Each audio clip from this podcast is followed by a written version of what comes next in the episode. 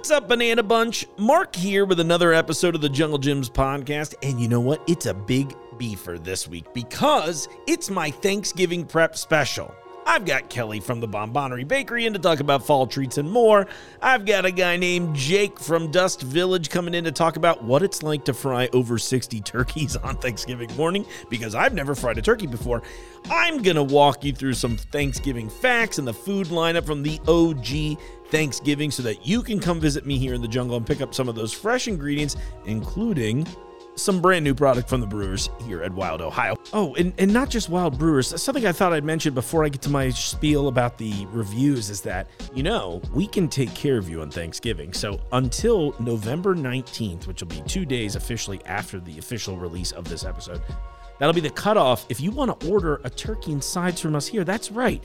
Our very own head chef is going to prepare you a Thanksgiving meal through our chef creations program. So if you get on junglejims.com, you'll see we got a little tab in there for chef creations. You should check it out. Turkey, sides, all kinds of delicious stuff. And this guy's got quite a pedigree. He used to cook for the Beastie Boys. And I would assume those guys know something about food because they're from New York. And that seems like a place where you have a lot of options to eat from. So Make sure you check that out. Get those orders in before the 19th. Let's clear them out. I want to see a billion of those orders come in. I actually really don't. I don't know what a billion orders looks like. It probably would be a nightmare. I can't even fathom that large of a number. But you know the drill. Before we start, this is the part where I ask you for a review. That's right. America does not run on Dunkin'. It turns out that it runs on Apple Podcast Reviews. You see, Apple is the biggest podcast platform in the world, at least currently. And thus, in order for our show to be more successful, we need you to tell the world why you love listening. Of course, telling your friends helps too, as both downloads and reviews are pretty even keeled here. But the point is, every time that you post a review about the show or tell your friends to listen, you cement us as one of the top podcasts in the world. We've been consistently sitting in the top 100 food podcasts globally, which is insane to me, but it is so, so cool. So, thank you all to all of you who listen to this segment and write a review. Thanks to everyone who's already written a review. Thanks to people who heard me weirdly say written a review there and was like, oh, maybe I won't review that part. But I think that all of this is just so important. Oh, God, hold on. Somebody's busting into the studio right now. What was your? I didn't even get your name this time. I was too excited. My name is David Foltz. Hi, David. Thank you so much for coming in. Hey, thank, hey, thank you. You got me excited instantly because you know I have a, a bit of a film background myself, and then you were like, "Oh, stunt performer and uh, union actor." So welcome yeah. another one of us. Absolutely, yes. one of us. One. and we have to eat too. That's why right. Not go to Jungle Jim's. Well, you sounded so excited, so I was like, "What brings you in today? What are you here for?" I'm going to tell you why I'm here. Is uh, they had the best peppers. Oh my god! I took a picture of their peppers. It was just it's just beautiful. Uh, they have these uh, Fresno peppers. I'd never heard of them before, mm-hmm. and I make this salsa. Uh, it's uh, I, and I leave all the tomatoes out. It's just jalapeno salsa. Four ingredients: jalapeno, cilantro, red onion, and vinegar, and that's it. And I was over here one time, and I and I was uh, introduced to the wide world of Fresno peppers. Mm. They look just like a jalapeno, red and shiny, but they're a little more pointier on the end and okay. a little hotter and I bought some brought some of them. They're beautiful. They just they work perfectly with the uh, jalapenos. So now I might do a 50-50 blend. I might get half jalapeno, half Fresno with the red onion and the vinegar, and I'm going to buy all of it right here. That they just it's just they they have the best looking peppers, and there are tons of them. So it's just a great selection. How can you say no, right? I, yeah, I can't. That's yeah, why right. I'm here. Plus, and then you get here, you have to look at everything else. It's more sure. than just food. I mean, they got they got the produce, but then they have gifts, they have cookware, they have uh, uh, cutlery, they have toys, they have all kinds of stuff. They and, got a uh, podcast studio right in the and, entrance. And I did not know they had a podcast studio. I'm walking through and I'm like, that looks like a media room. What what what's up with that, honey? honey, it says something. You if you're in there, you'll be recorded. You know that, don't you? And I'm like, hey, can I can I be on the podcast if they have it? She goes, sure. so, well, I'm glad yeah. I can make that come true today. Hey. And uh, my new movie is The Big Ugly. You can find Ooh. it anywhere, rent it anywhere.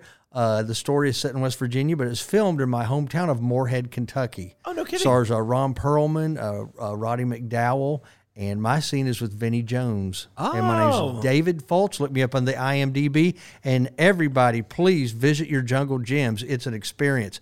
It's a Cincinnati uh, uh, it's it's just one of these uh, staples. When people say, "Hey, you're living in Cincinnati," and I say, "Yeah, if you visit."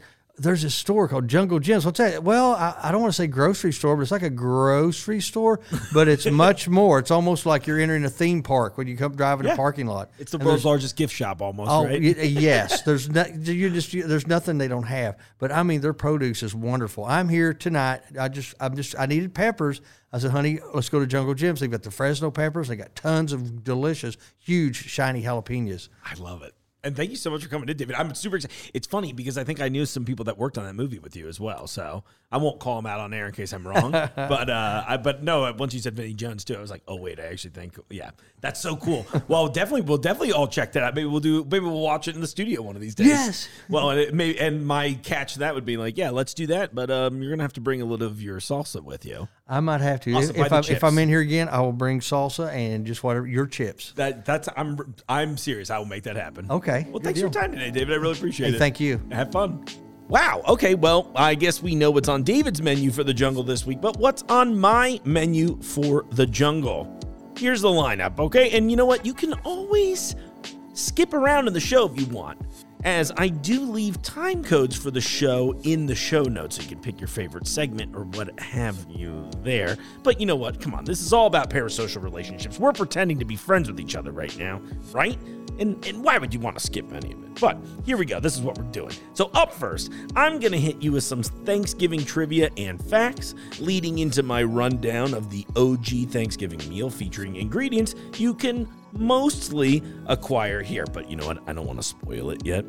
This rolls into a quick Jungle Jim's regional exclusive treat from Tru Fru and a brand new alcoholic brew perfect for Thanksgiving from Wild, Ohio that releases in our stores today. That's November 17th for anyone not listening on release day. And then I'm going to close it all out with Kelly from the Bonbonerie helping me get fatter with their delicious holiday treats. That's enough pre rambling from me. Let's get into my main rambling instead. So, I was trying to think of a fun way to do a Thanksgiving episode in general, right? You know, and I thought what would be cool here, in addition to things like our chef creations and all that fun stuff that we do with our in house chefs, which is crazy, right? The fact that we have that, it's actually, I think, really cool.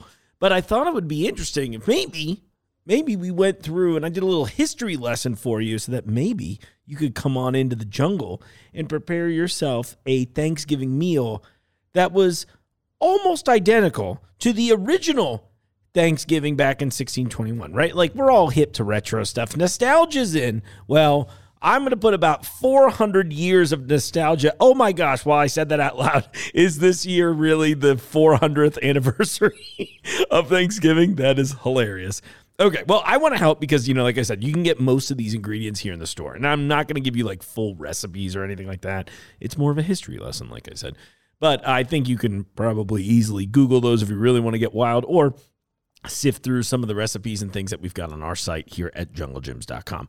But, you know, I'll probably give some tips and things as we go. So, so as I mentioned, the first Thanksgiving was celebrated in 1621, but if you really want to go full on authentic Thanksgiving like it was back then, not only will you serve the things I'm about to talk about, but you're going to do it over a 3-day harvest festival. I think I'm in for that. I got plenty of sweatpants.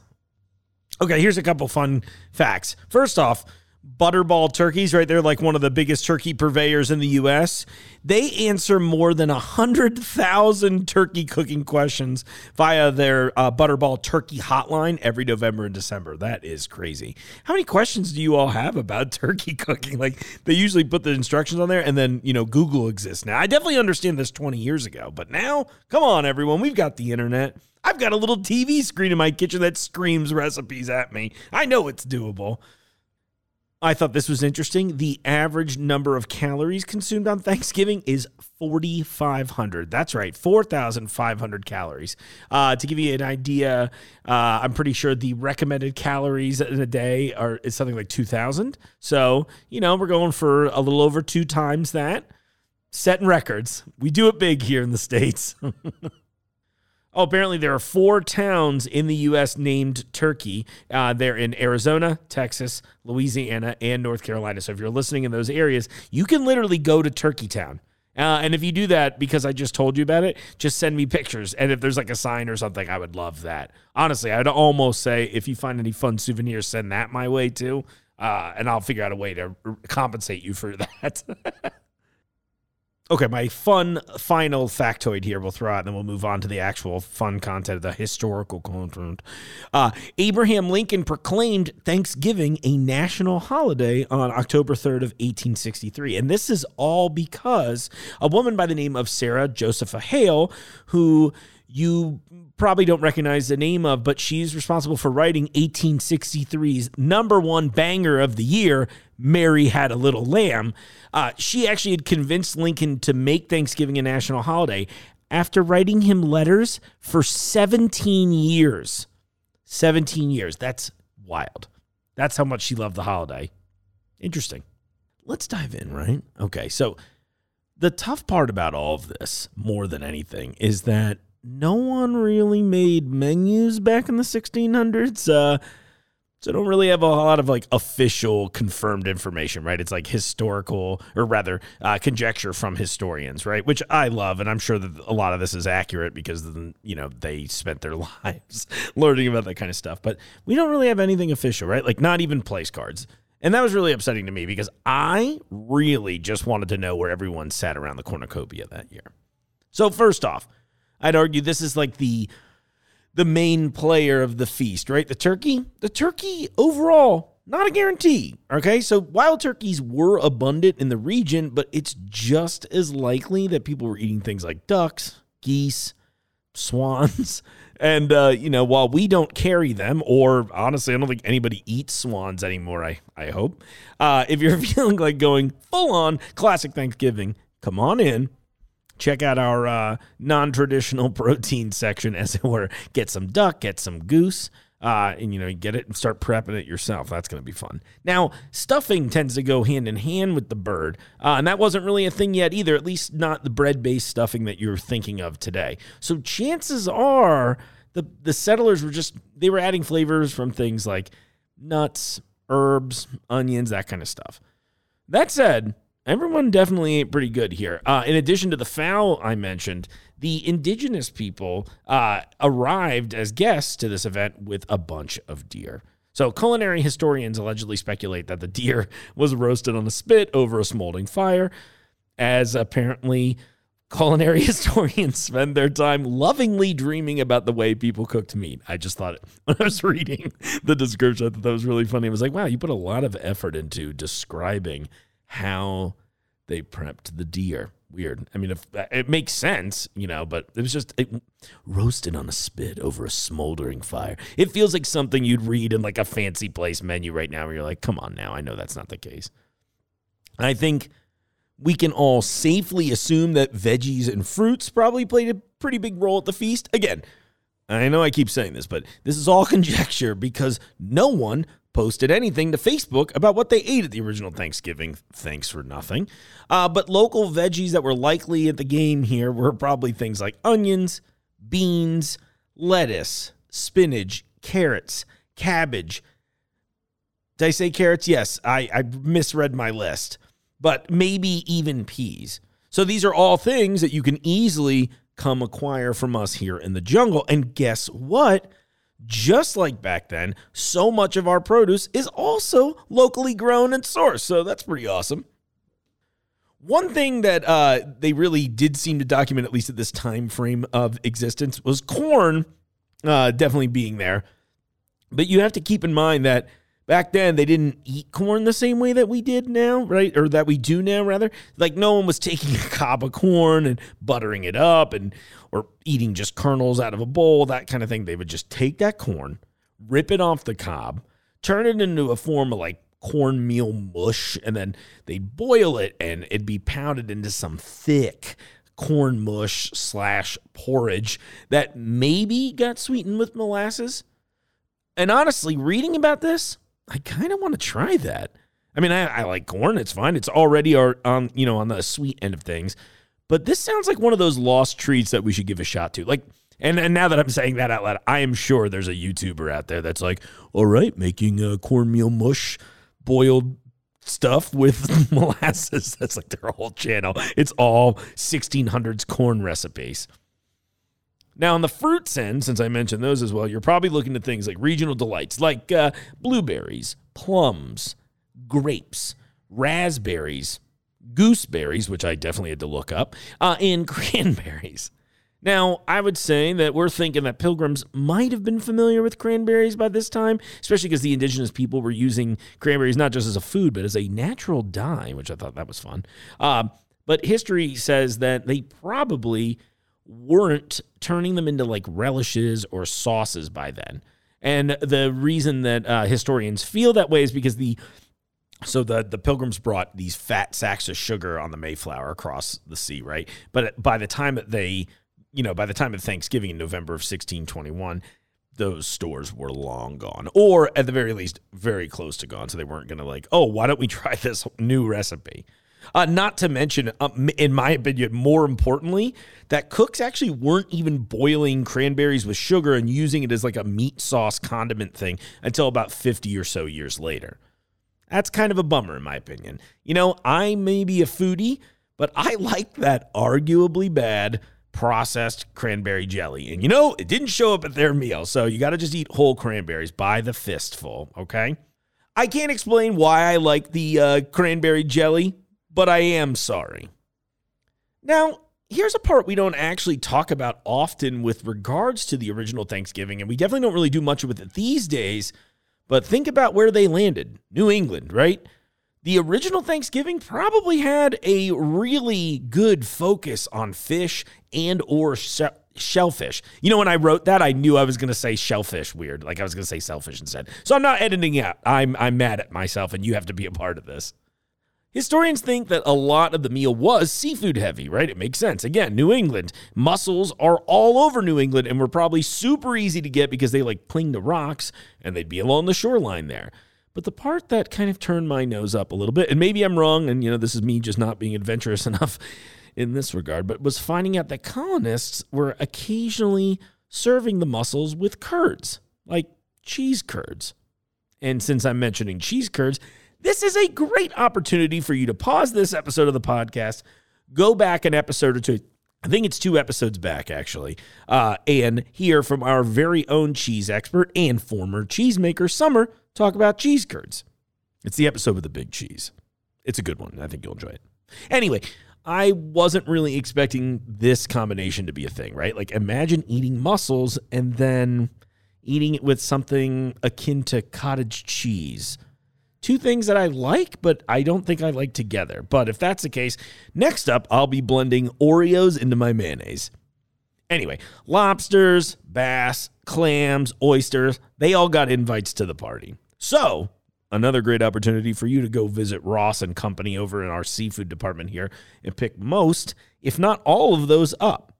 I kind of wish they said that crabs were a part of this because personally, I'd be uh, all over having some crab at Thanksgiving. It sounds really delicious. And I feel like crabs would have been up in that area too. But what do I know? You know who will know? Our seafood department.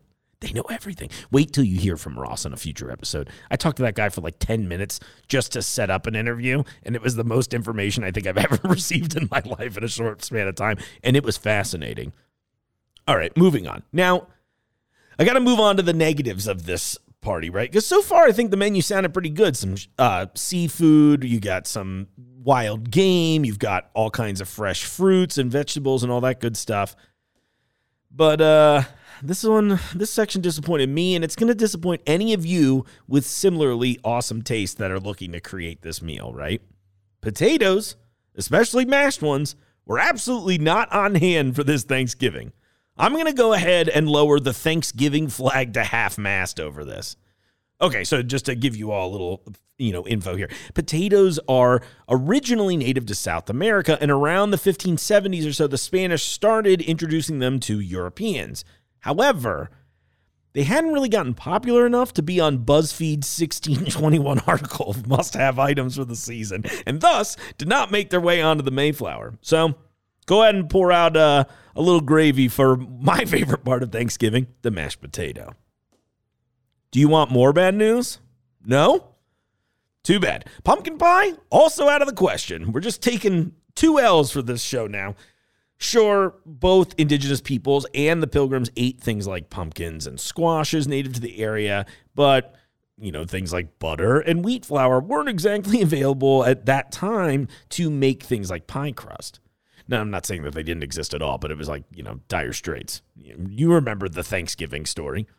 Maybe more importantly to all of this, um, they hadn't constructed an oven for baking, so it was definitely hard to do that in the way that we would view a pie, right? However, some historians believe that early English settlers in America would take a pumpkin, hollow it out, fill that pumpkin carcass with things like milk, honey, and spices, and then it would kind of turn it into some sort of like rudimentary custard, and then would toss the whole thing in hot ashes to finish it. That said, I don't know. That doesn't necessarily sound like the truth to me. That just sounds like more crazy thought experiments from a culinary historian. It was like, you know, what would be really good if you did is you took a pie or you took a pumpkin and you hollowed it out and you mixed it with all these things that we don't think that they had in previous paragraphs, but in this paragraph, because I like pumpkin pie, we're going to write it into the story. It's retconning history. I'm not here for it. So I thought that was really interesting. But ultimately, I think it's kind of cool that we could get literally this whole you know, this whole meal done in this store. I mean, obviously, right, we sell food, so it's not that crazy. But I like the idea that you could take this and go full retro, throw it back, and uh, go old school with it. It's the 400th anniversary of Thanksgiving. What a better time. You won't see an anniversary like this for another 100 years on a full moon.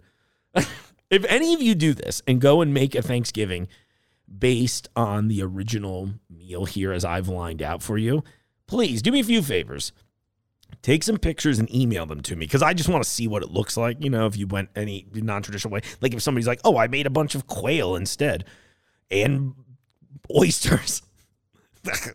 I'm sorry.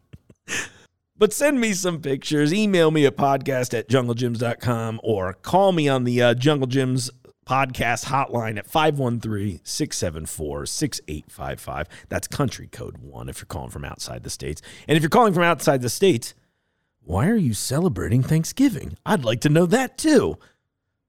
But yeah, get engaged with me. I want to see that stuff. I'm curious. You know, I know it won't necessarily look too traditionally different, but I'd be curious. I'm really curious if somebody makes that cornmeal mush, molasses mush sweet thing. I don't know. now that I'm thinking about it, I'm like, oh, they like mashed corn and molasses. I was like, oh, were they just making a weird booze too? I know nothing, everyone. I'm just, I'm learning as we go. Okay. I'm not the expert yet. I will be the expert over time. So while I was recording this, I got visited by my friend Chris, who also works in the store. Uh, I mentioned him last week too for hooking me up. And he hears me talking about raspberries being one of the fruits that were at the first uh, Thanksgiving. So I thought this would be a quick chance for me to shout out a product that is in at least regionally exclusive to Jungle Jim's right now. It's called Tru Fru. Nature's Raspberries, but Tru Fru is the brand name. And what they are, they are ripe picked raspberries that are frozen fresh, which captures their natural ripeness. I'm reading it off the bag. Then they are immersed in a small layer of white chocolate and then dark chocolate and frozen. And it is one of the most incredible treats I've ever had. I said to Chris, I was like, isn't it funny how when you take a fruit and freeze it, it suddenly becomes a treat where if you're anything like me or maybe most Americans, you don't really view fruit as a treat. Sometimes even I would say I would a necessary evil is not true for me. But you know, when I know when I think about like what some of my friends eat, I'm like, oh, not a lot of fruit happening, huh? Um, but just to describe this, they are just like little densely packed flavor bombs. I mean, I mean, you've had a raspberry probably before, you've probably had chocolate before.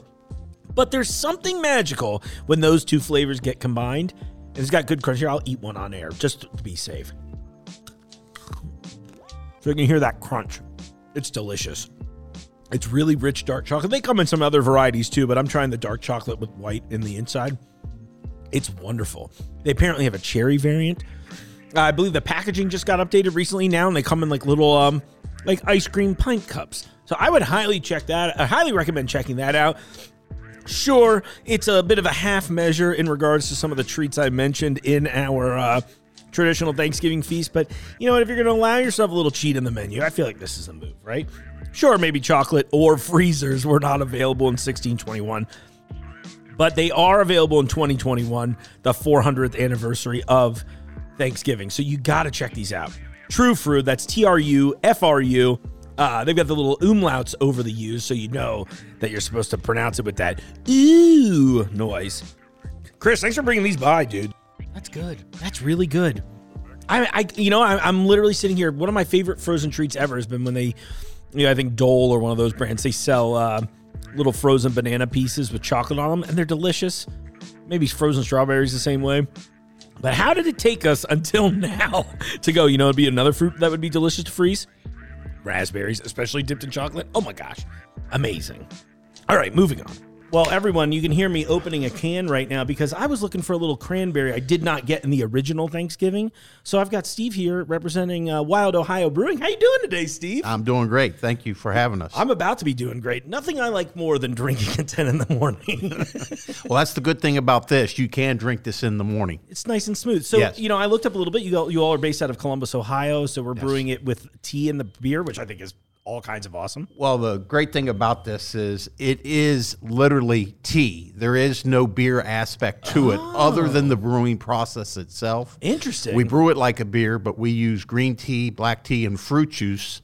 That's our ingredients, and that's what it comes down to. That's so cool. So tell me a little bit about Wild Ohio overall that I, you know, I know I didn't get. Well, we've been in section. Mm-hmm. business for four years now. Um, we are literally everywhere in Ohio. Uh, four four years ago, and then we two years ago we moved into Pennsylvania, uh, Michigan, and then this year with COVID, we just now started to expand into Boston, Rhode Island, uh, Oklahoma, Nebraska, Texas. Wow. So more in the Midwest, but we're waiting for Florida and uh, California are the two that are coming next. Oh, that's exciting. Oh, I love it. Yeah, you're spreading your wings, right? You got a little Yes. Midwest wing, you got a little New England wing. I'm here for it. Boston is going to love this. Yes. Okay, so the big thing, you know, I made the cranberry joke at the top is that you've got a seasonal cranberry flavor. And if I'm not mistaken, it's going to be in our stores the day that the show got released. Correct. It'll be next Wednesday is Awesome. when it'll be hitting the shelves. Sounds here. good. So as of the 17th, everyone, which again, that's the day we're releasing this, you can come get this. I'm going to take a sip on air if you're okay with that. Oh yeah. I so it's funny. I uh, I tried some of these before when uh is that brouhaha down at Sawyer Point here in Cincinnati. I Correct. remember they'd had some of those, and I was very taken. So when uh, Jason, uh, who's in the room but silently watching us, Hello.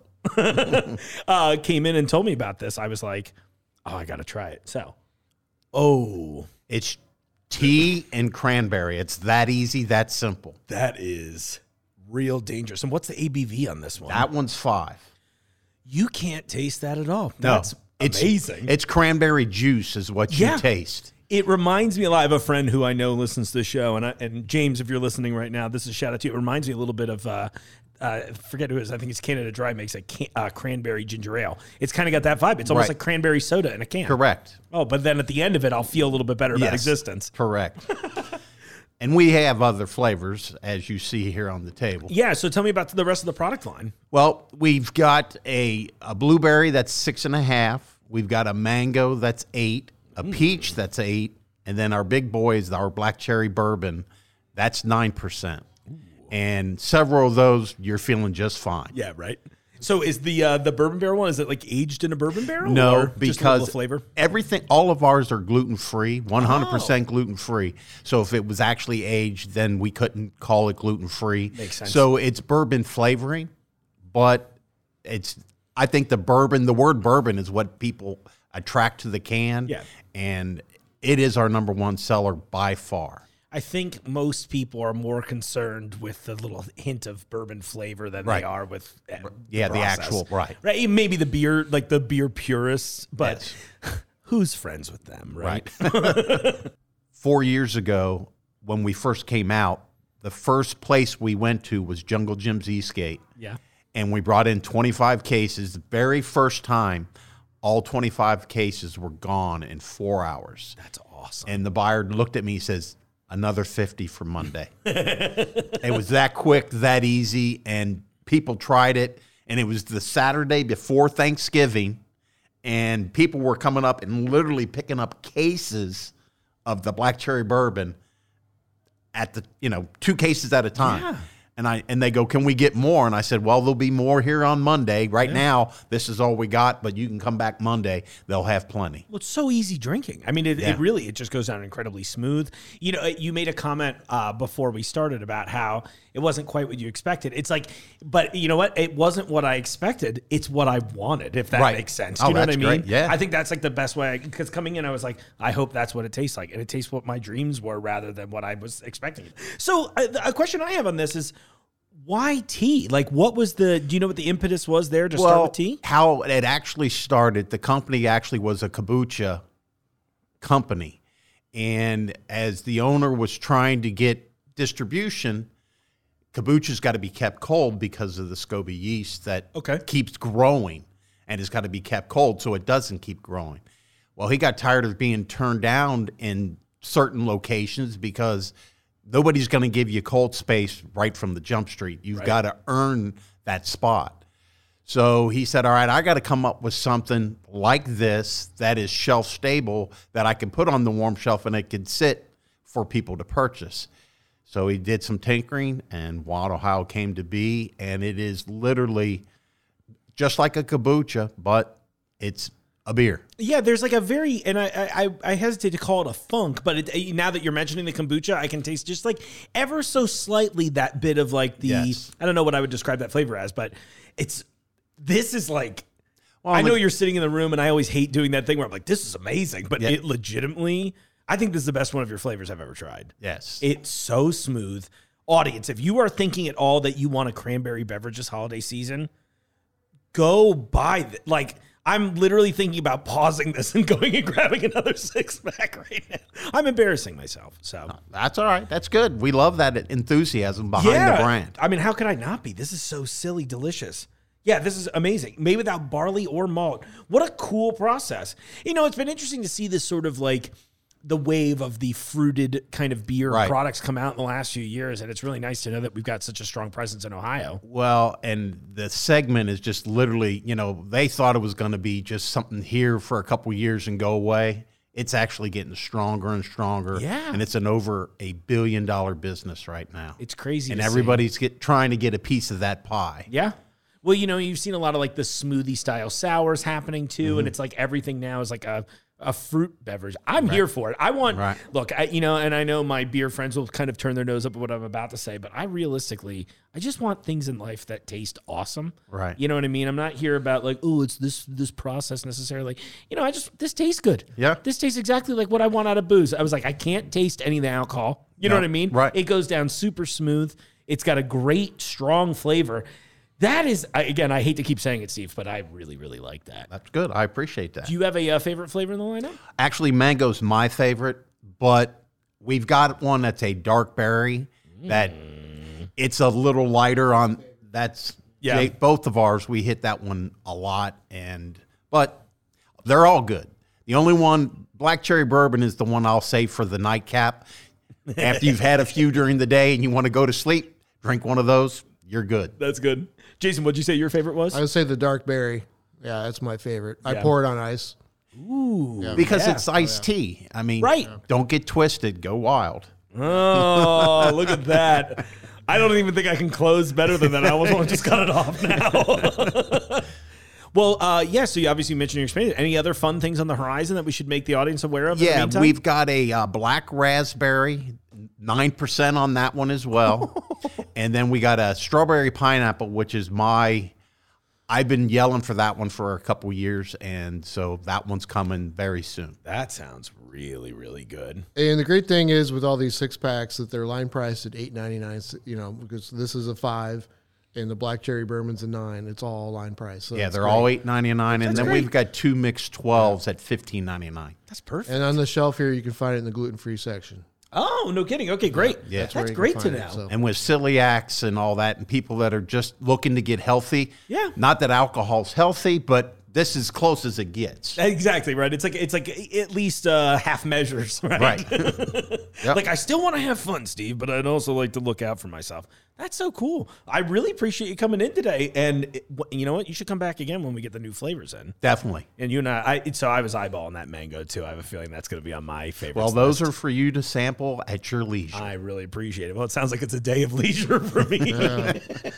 Be an interesting podcast next or on Wednesday. yeah, exactly. If I make it through. Yeah. it.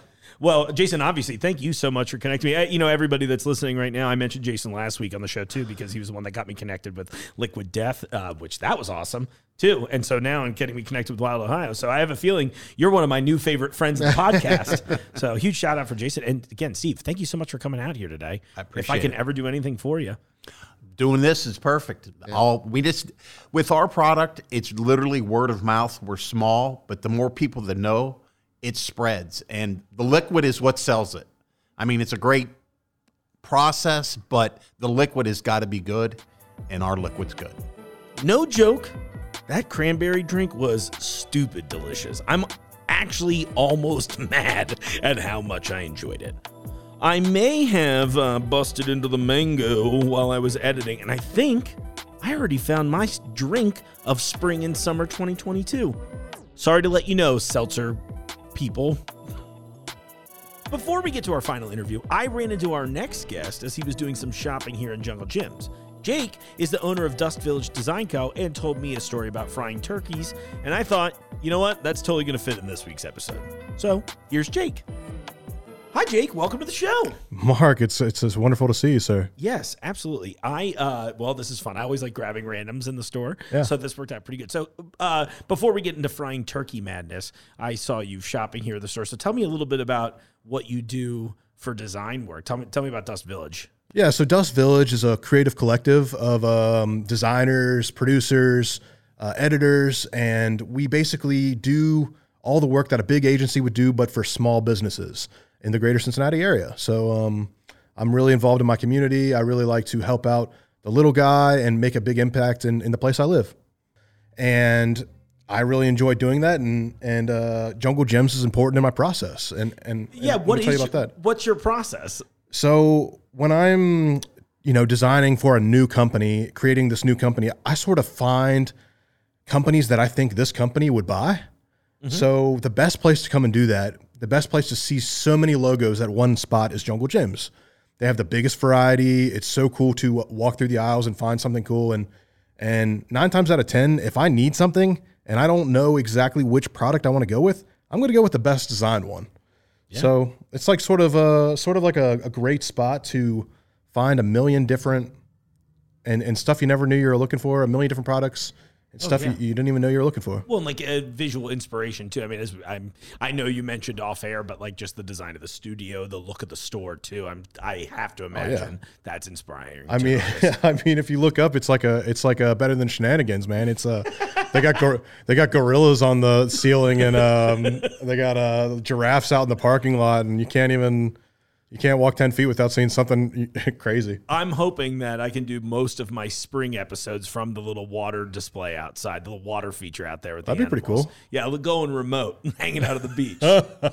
That's awesome. Uh, I, I, must, I know you'd mentioned this also off air, but you've done a lot of work for restaurateurs in the area, if I'm not mistaken. Yeah, absolutely. So um, I help out uh, a couple different companies downtown. Um, Boomtown is uh, one of a big client of mine. That's Boomtown Biscuits and Whiskey. yeah, Boomtown Biscuits and Whiskey. Uh, Christian, Christian, Gill, Gill, yeah. Former guest of the show. Yeah, Nice. yeah, he's a solid dude, solid dude. Yeah. I like that guy. Um, yeah, and, and there, there's a couple others, but uh, we, we freelance far and wide. Uh, we do some work for Ur- Urbana Cafe. Oh, awesome. Um, yeah, so um, we do a lot of uh, cr- you know content creation, um, taking pictures of whatever product, whatever special of the week is at a restaurant. Um, you know, one day we might be working on tacos, another day we might be working on biscuits. You know, we might be working on coffee. It's um, it's a fun ride, and you never know what the day is going to bring. I love it. Well, and, and that's like how it is for me too. And so when you mention things like content creation, I gotta jump on the turkey story you were telling me. Yeah, I could tell. I, like I don't even know. I mean, I, I want your tips of course too, but like, how did you start? Is this like a family thing? Yes, Like, uh-huh. you're doing like sixty plus turkeys, and maybe less this year, of course, but like, Right. So the past couple of years has been, um, you know, we haven't been able to go at full capacity, but the way the way the story started was when I was like 11 or 12. fr- Uh, turkey frying was at its like antithesis, its peak of popularity, and people were blowing up their houses right and left, like messing up, uh, you know, their their homes and setting their houses on fire. And um, me and my dad thought, you know, this is going to be a great bonding thing. We're going to go out. We're gonna we're gonna try to fry one of these turkeys, and you know, maybe we'll fry a couple Twinkies in between, or you know, like have a good time basically. Yeah, my dad's a my dad's a, an older me, so it's a it's a fun when we get together. We get in trouble. Um, you can ask my mom all about that. But uh, so basically, the first year was one turkey. We uh, it was snowing really bad. We had to put a tarp out, and we cooked underneath this this tarp all, all day on this one turkey, and and it came out perfectly, and we loved it. So the next year, it was like, hey, let's let's do three. And uh, you know, let's fry some Oreos. Let's fry some. Let's see what else we can fry. We'll fry some zucchini. Yeah. And then you know the next year it's like, hey, let's do five. The the neighbor guy wants uh one of his turkeys done, and and oh yeah, and he's got quail too, and we can fry this quail. Oh. And so we fried some quail, and we fried five turkeys, and and then it grew and grew and grew to all the neighbors, all my parents' friends coming over, a big party, five fryers going, sixty turkeys.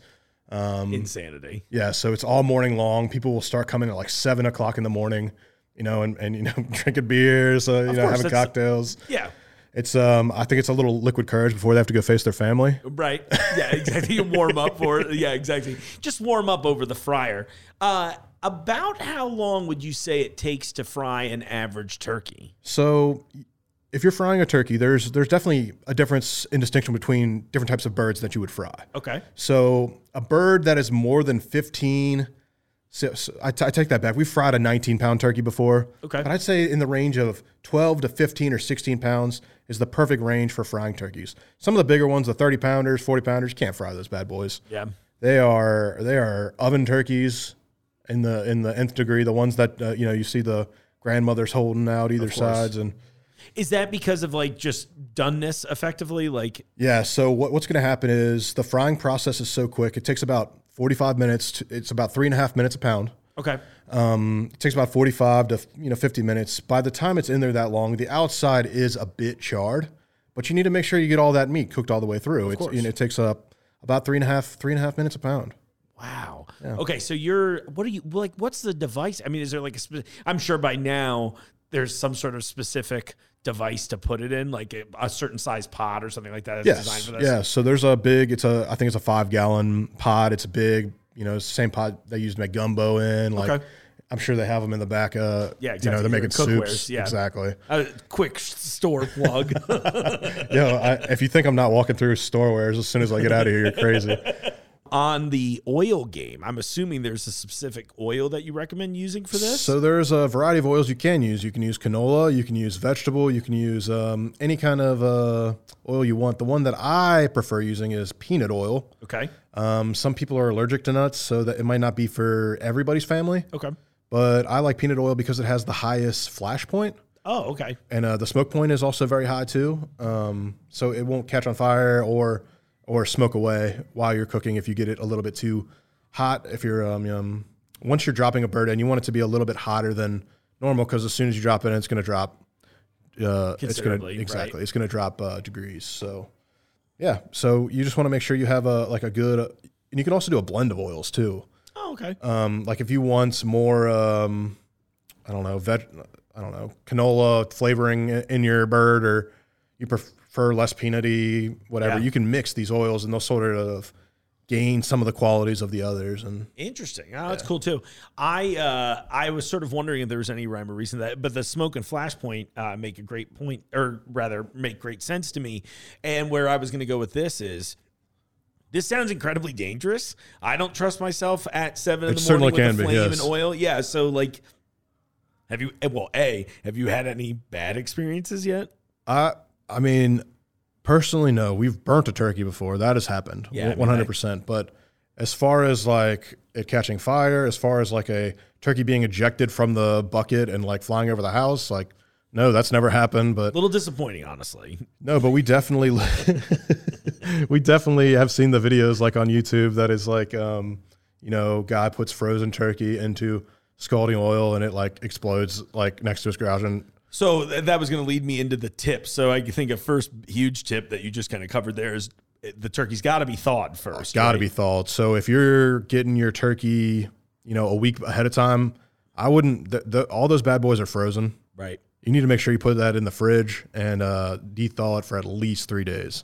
I would say, um, and the bigger birds, the longer. Yeah. You need to make sure that bad boy is thawed out. Any bit of ice or whatever is going to ice basically is is water. So if you drop, you know, oil and water, don't really mix very well and and uh Famously, Famously. don't get along. yes, famously. and um yeah, so you know, once those pockets hit and they they de-thaw, they just and uh, explode out of that oil and um it can be dangerous. Wow. Have you guys learned like other useful tips that you might not think of? Because in my head, here's how I'm looking at this. I'm like, all right, I got a giant turkey. Yeah. I almost said it dirty. Um, but you got a giant turkey, and you're gonna. I'm just assuming I'm gonna loyal, loyal lower it into this. Yeah, it's like a hot tub. It- it's like a hot tub. You just nice and easy. Okay, yeah. Uh, well, Just- you haven't like- seen me get in a hot tub then. you, uh, all right, probably so jackknife into a hot tub, don't you? full cannonball. I was like, so I'm gonna uh, revisit my uh, hot tub entry, but yeah, I'm just assuming in my head, I'm like, all right, we've got this giant, yeah, gumbo pot of boiling oil that we're gonna slowly lo- lower the turkey into, Yeah. and then is that it? I mean, it, what am I missing? that's it. Like um, normally, what I do with the bird is I'll hit it with Lawry's seasoning on the outside. Okay. Some people like the skin, that super crispy skin, and and when they have the Lawry's on it, it's like a nice salty mix. You know, good seasoned. Sure. uh, bit of uh, flesh that they can eat. Um, I also inject it with uh, Cajun butter. So that's what I'm picking up here today at the store for our Thanksgiving day. Um, they have a special Cajun butter here at Jungle Jim's that I um, like to use. They also have like a full line of uh, you know gumbo, injector. I just saw the display get put out the other Yes. day while we were working on the uh, uh, gingerbread house. I think I saw it on Facebook that they had put out the display, and that's why I'm up here right now. That's really cool. No, I was I was going to ask you if you brined it too because I was sort of curious as to You can brine it, absolutely. I, well, I was curious as to the um, if the seasoning would stay on the skin once you dropped it in the fryer, if the oil would eat some of that. But it sounds like the answer is it will stick on. Yes, it, it can stick on, and if depending on what kind of brine you're doing, if you're doing like a salt water brine or more of like a buttermilk brine, depend, and you can do either, and they're both delicious. We've tried them both. I want to try the injectables though. Like now, knowing that's an option that I've never tried, I'm just kind of mad at myself. Yeah, and if my advice is so go ahead and when you're de-thawing it, as soon as you can get into that skin even a little bit, go ahead and inject it as much as you can, and then right before you do it, maybe that morning, inject it again, let it sit for a couple hours, really get the flavors in there, and. Yeah. then um, make sure you're up to temp, and it should all stay in there. Um, kidding. Yeah. How do you get it out? I, I know that's like a dumb question, but like So most- I'm just imagining trying to pick up like a 20 pound No, yeah. weight out of hot oil. So there there are these mechanisms that come with the turkey frying equipment, and it's basically like a long rod that goes through the cavity of the turkey and has a hook on the end of it and a base at the bottom. Oh, cool. So like So it sits flat on the base. The bird sits here, and then the hook is on top, and then you have a almost like an upside down clothes hanger that sort of grabs that other hook, and you can yank it out perfect. take it over to a tray, let it cool down a little bit. Yeah. Take it out of its thing, wrap it up for the people, and and take take off. Can you believe someone that looks like me has never eaten a deep fried turkey? I'm pretty surprised. So so Mark, um, my family still does this tradition every year. If you are in need of some liquid courage before this year's Thanksgiving, and you are inoculated, oh, I am. I, I'm fully. then you are welcome to our house for, for Thanksgiving. I really appreciate that. I think I'm going to take you up on that because I am, dude. I am like dangerously curious about the way you described it with the injected Cajun butter. Sounds Yeah. awesome. I'm so. I'm just curious to try. I've been oven cooking mine forever. And I've I've had a couple great birds in my day. Yeah. But uh, this is a whole new. I can't believe it took me this long to get interested. It's a it's a family tradition at this point, and um, we love it. And we uh, we don't do quite sixty anymore. We do maybe like twelve or thirteen. That's still a good amount of turkeys. But you know we um, COVID killed the deep fried turkey it really did. as well. it really did, man. Um, and and my parents downsize houses too, so they're um they're in Newport, so they do birds for the Newport Fire Department, the Newport Police Oh, Department, that's awesome. and and you know they all come in the trucks with our sirens going, and we have a good old time, and we. You know, joke. I'm like, hey, you guys want a beer? And because they can't, because they're on Of duty, course, right? They can't yeah, drink yeah, unless they're really cool. unless they're really cool. Yeah, yeah.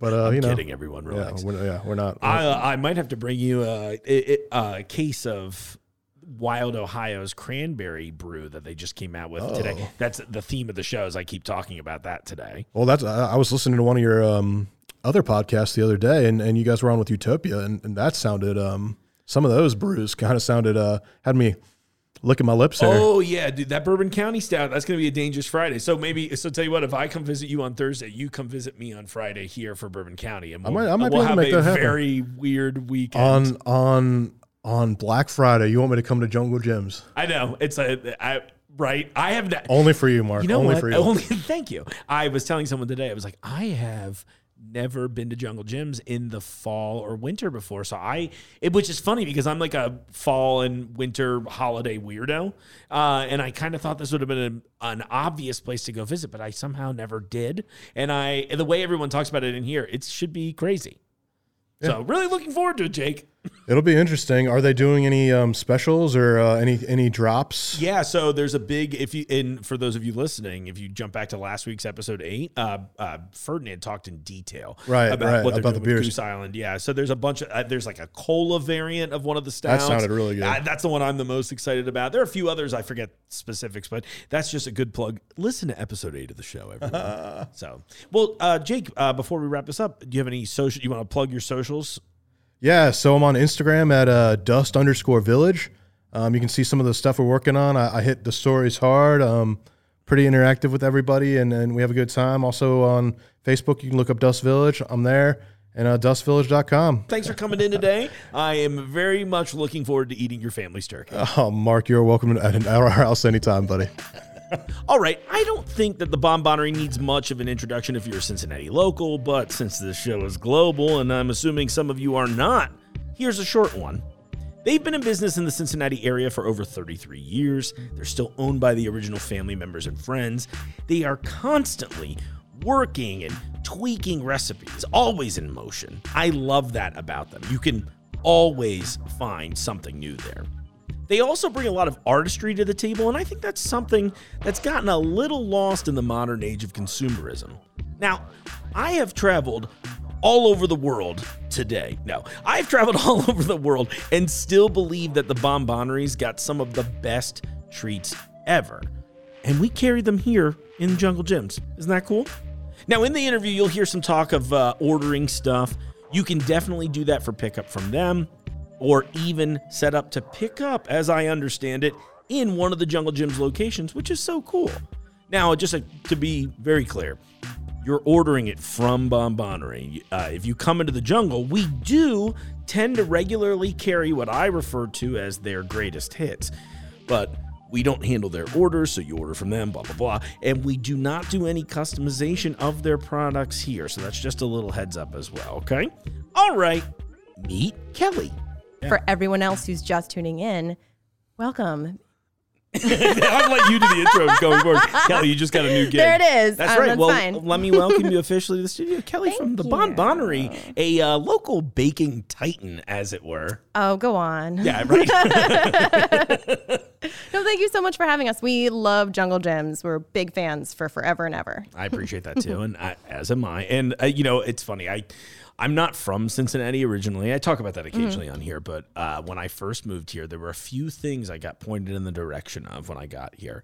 Um, one of which I absolutely did not love, so I won't talk about it. I think I can guess what it was. I'd be curious. Actually, you know what? Let's just. What do you think it was? Was it Skyline Chili? It wasn't actually. That's the one What, I really? adopted. That's like my new baby. Oh, I was gonna say it's like because people who grew up here know that it's the best stuff in the world, It's and they f- have to be introduced to people, and you have to coach them to love it if you move here. my extended family was mostly that way, except for like one aunt. I remember they were like, "Why is there so much cinnamon in the chili?"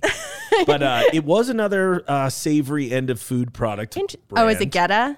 No, I, you know, Goetta's been a hard one for me. East on the East Coast, we had Scrapple, so it's not super far, but I didn't Mm-hmm. Like that okay. either. But I was like, oh, that's fine. I'd rather just eat like bacon, ham, or pork. I'll just say whatever. I don't like La Rosa's. That was the one. Yeah, I know, right? Scandalous. Well, so and the scandal is on the East Coast, all of our pizza was like kind of like tart. You know, it's like uh more on like the spicy kind of that end Mm-hmm. Yeah, of the the tomato. red I got here, pepper. right, and when you get here, it was just like, oh, there's a lot of sugar happening in there. oh my gosh. But And- that's what makes it distinctive and wonderful. That's and true. And so I will say, as I've gotten older, I definitely have kind of come to appreciate it. Now, what's Mm-hmm. really funny to me about it is that I don't view it as pizza, though. I'm just like it's La Rosa's, like it's its own brand. Well, okay, I get that because if You know? someone is like, "Oh my God, we're going to order pizza," I'm like, "Cool," but if someone's like, "We're going to order La Rosa's," I'm like, "Yes, I am here for this." But I'm also the weird person as far as like sugar on your pizza. I'm that terrible, horrible person who's like, "Is there pineapple on this pizza? Can there be double pineapple on this pizza? Can So there I'm be right with you there too. I want the balance. So I'm like, get, make my spot sauce a little tangy, and then I want that acidic. That was the word I was Okay, trying to the come up with before. contrast. Exactly. That's Okay. what it's all about. Balance and contrast. I love it. See, but the third thing, The third thing was the Bonbonerie. Nice, And the yay. I would say, out of all three of them, that's probably the place I spend the most time. Whether that's embarrassing or not. To Oh. no, my, why is that embarrassing? like you have very fine taste in pastry. Right. Well, so tell for those of you who are uh, not hip to the Bonbonerie, what's wrong with you? But more importantly, tell us a little bit about the history of Bonbonerie.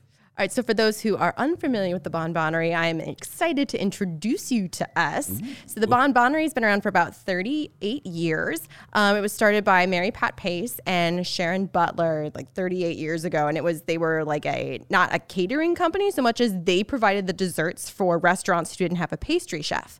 So they just made cakes. That was like their thing, and they sold them to these restaurants. Um, but as like customers went to these restaurants and discovered their amazing cakes, they're like, where can we get these where I don't have to like buy dinner first? Right. So then they were like, I guess we should sell to more people. So it's funny, they're the location of the Bonbonerie, it's tucked into East Wall, uh, like next to East Walnut Hills, it's in O'Bryonville and it's in like the backside of a building because no one ever worried about like customers finding it. So the only people who need to find us are our vendors. It's fine. So now it's like it's like a little maze to get around there. But once you get in the bakery, oh my goodness, we've we've expanded so beyond cakes into like cookies, brownies, like European traditions like eclairs and French chocolate mousse. Um, it basically any sort of like deliciousness under the sun. You can find either exactly it or a version of it at Bonbonerie. We still have a signature torte. It's our opera cream. It is a double double chocolate chip cake with like white chocolate opera cream filling and then it has a dark chocolate marquee glaze around the outside and dark chocolate curls. It's like the perfect contrast of like the deep dark richness of chocolate with like the the bright sweetness of white chocolate. And then there's like some specialty liqueurs and an espresso in there. It's just uh, it's a very complex very rich cake that is just absolutely amazing. I think, if I'm not mistaken, it's like the consistently voted the number one cake in at It least is. Cincinnati, if not Ohio. Yes, it, it's very very it's it's our best seller and it's the it's the kind of cake that inspires other people. So it's been made into like Seven Hills roasts and opera cream coffee Yep. uh, that we also sell at the Bonbonerie and uh, we've done I think we did like a partnership with uh, an ice cream brand. So there's an opera cream ice cream for a little while and right now there's an opera cream beer with Platform Beer Company. So And right that was now, great. I oh got, my gosh. I, I got to taste that at the event that you at had. Opera Fest, yes. Oh. Opera Fest. I didn't know it had an official name. Fest. I was just like, Pat said, Opera show up. And I said, okay. exactly. So yeah, it's. I mean, we have so many things there that it's it's it's just a delight for anyone who has a sweet tooth. Oh yeah. Yeah. And I so I was I was so old school. I was even there when they were brewing it with blank slate. Yes. R.I.P. Blank slate. um, but it's it's so cool. Oh wow. I'm sorry to get stuck on the opera cream ice cream now. I'm like that is something I I, know, I needs ha- to come back. I agree. I um I don't want to say who the original maker was because I'm not sure if I'm right. It Oh, was sure. before my time, before I started working there. But I remember buying some um from a store and just being like, "This is amazing and delicious," and it just like never came back. So Graeter's, if you're out there and you want to Yeah. do a partnership with us, do an opera cream icing or an I- opera cream ice cream. Like, Oh, come, that'd be come amazing. find me. Yeah, That would be maybe so good. Maybe we can. I can broker that pre- peace treaty. I would be. I would like yes. I actually think I know someone, so we'll see. But I- Okay, That would be an amazing. Yeah, um, Graeter's. I'm being very serious about this. I I alone would make this a successful venture. Me you Put it next to your chunky chunky hippo and your Ohio State Buckeyes. Yeah, and UC. they've got yes. all the other local Yes. Cincinnati brands. I'm waiting for them to do the Mark Borison ice cream one summer. You know, I don't know what the clever name will be or what it'll happen. It'll be like, you know, beard shavings probably. They're really going unorthodox with this new flavor. I would. I actually am very curious. I feel like there's you can learn a lot by someone by saying what your signature ice cream flavor would be. Yeah. So I think you should spend some time thinking about that. I will. I'll bring. Okay. You know, by the time the, sh- the episode airs, I will. I'll make sure that's part of my uh, catch up after the interview. Plays. Okay, fantastic. Yeah, I want to hear. And you can judge me. Yeah, it's probably gonna have ice cream torte in it. Uh, I, you know, I had a question. I was talking with someone in the bakery today. They were like, "Hey." Find this out. How long have you all been? Has the opera cream torte? Is that like since the inception of the business, or is Yes. that okay? Forever and ever. The opera cream torte is one of the things that have stuck the entire time. I think our chocolate chip, uh, our chocolate chip cookie has stayed almost exactly the same. Um, we have some our uh, pastel butter cookies or there are little tea cookies. Those have stayed the same. And oh my gosh. Can I just say they're the simplest things in the world? It's just like a, like a little vanilla butter cookie with just a little white chocolate icing on top. But darn it, if they aren't like the best cookies in the world, they're just tiny, just tiny. There's they're like one bite cookies, so you don't have to feel bad about eating just one. better, yeah. But you never One eat just one. Exactly, exactly. Oh, I didn't know a serving size came by the bucket. That's impressive. Exactly. I, you know, that's like one of the only things I think I haven't tried there. Really? Is that silly? Like I eat the cutout cookies all the time. You know, it was like, Yeah. and that ends up. I'm okay. So something I, you know, in my research, reading about. Um, Sharon having like a bit of an art background, Mm-hmm. or maybe more than a bit of an art background. It wasn't very detailed, but uh, I love the visual aspect, right? And you know, I think Mm-hmm. it's become so not popular to talk about, but it gets mentioned a lot, right? That we like eat with our eyes. Mm-hmm. And so the thing is, I normally go in there for all like the really rich, decadent stuff, Mm-hmm. right? Like one of your uh, the double fudge brownies, and uh, I think we uh, we joked about the uh, the banoffee pie, which I Oh, would like right. sell my Oh. family out for. Bananas, caramel cream. You can't go wrong, really. It's seriously, and that chocolate layer in the crust is so good. stupid. Oh my gosh!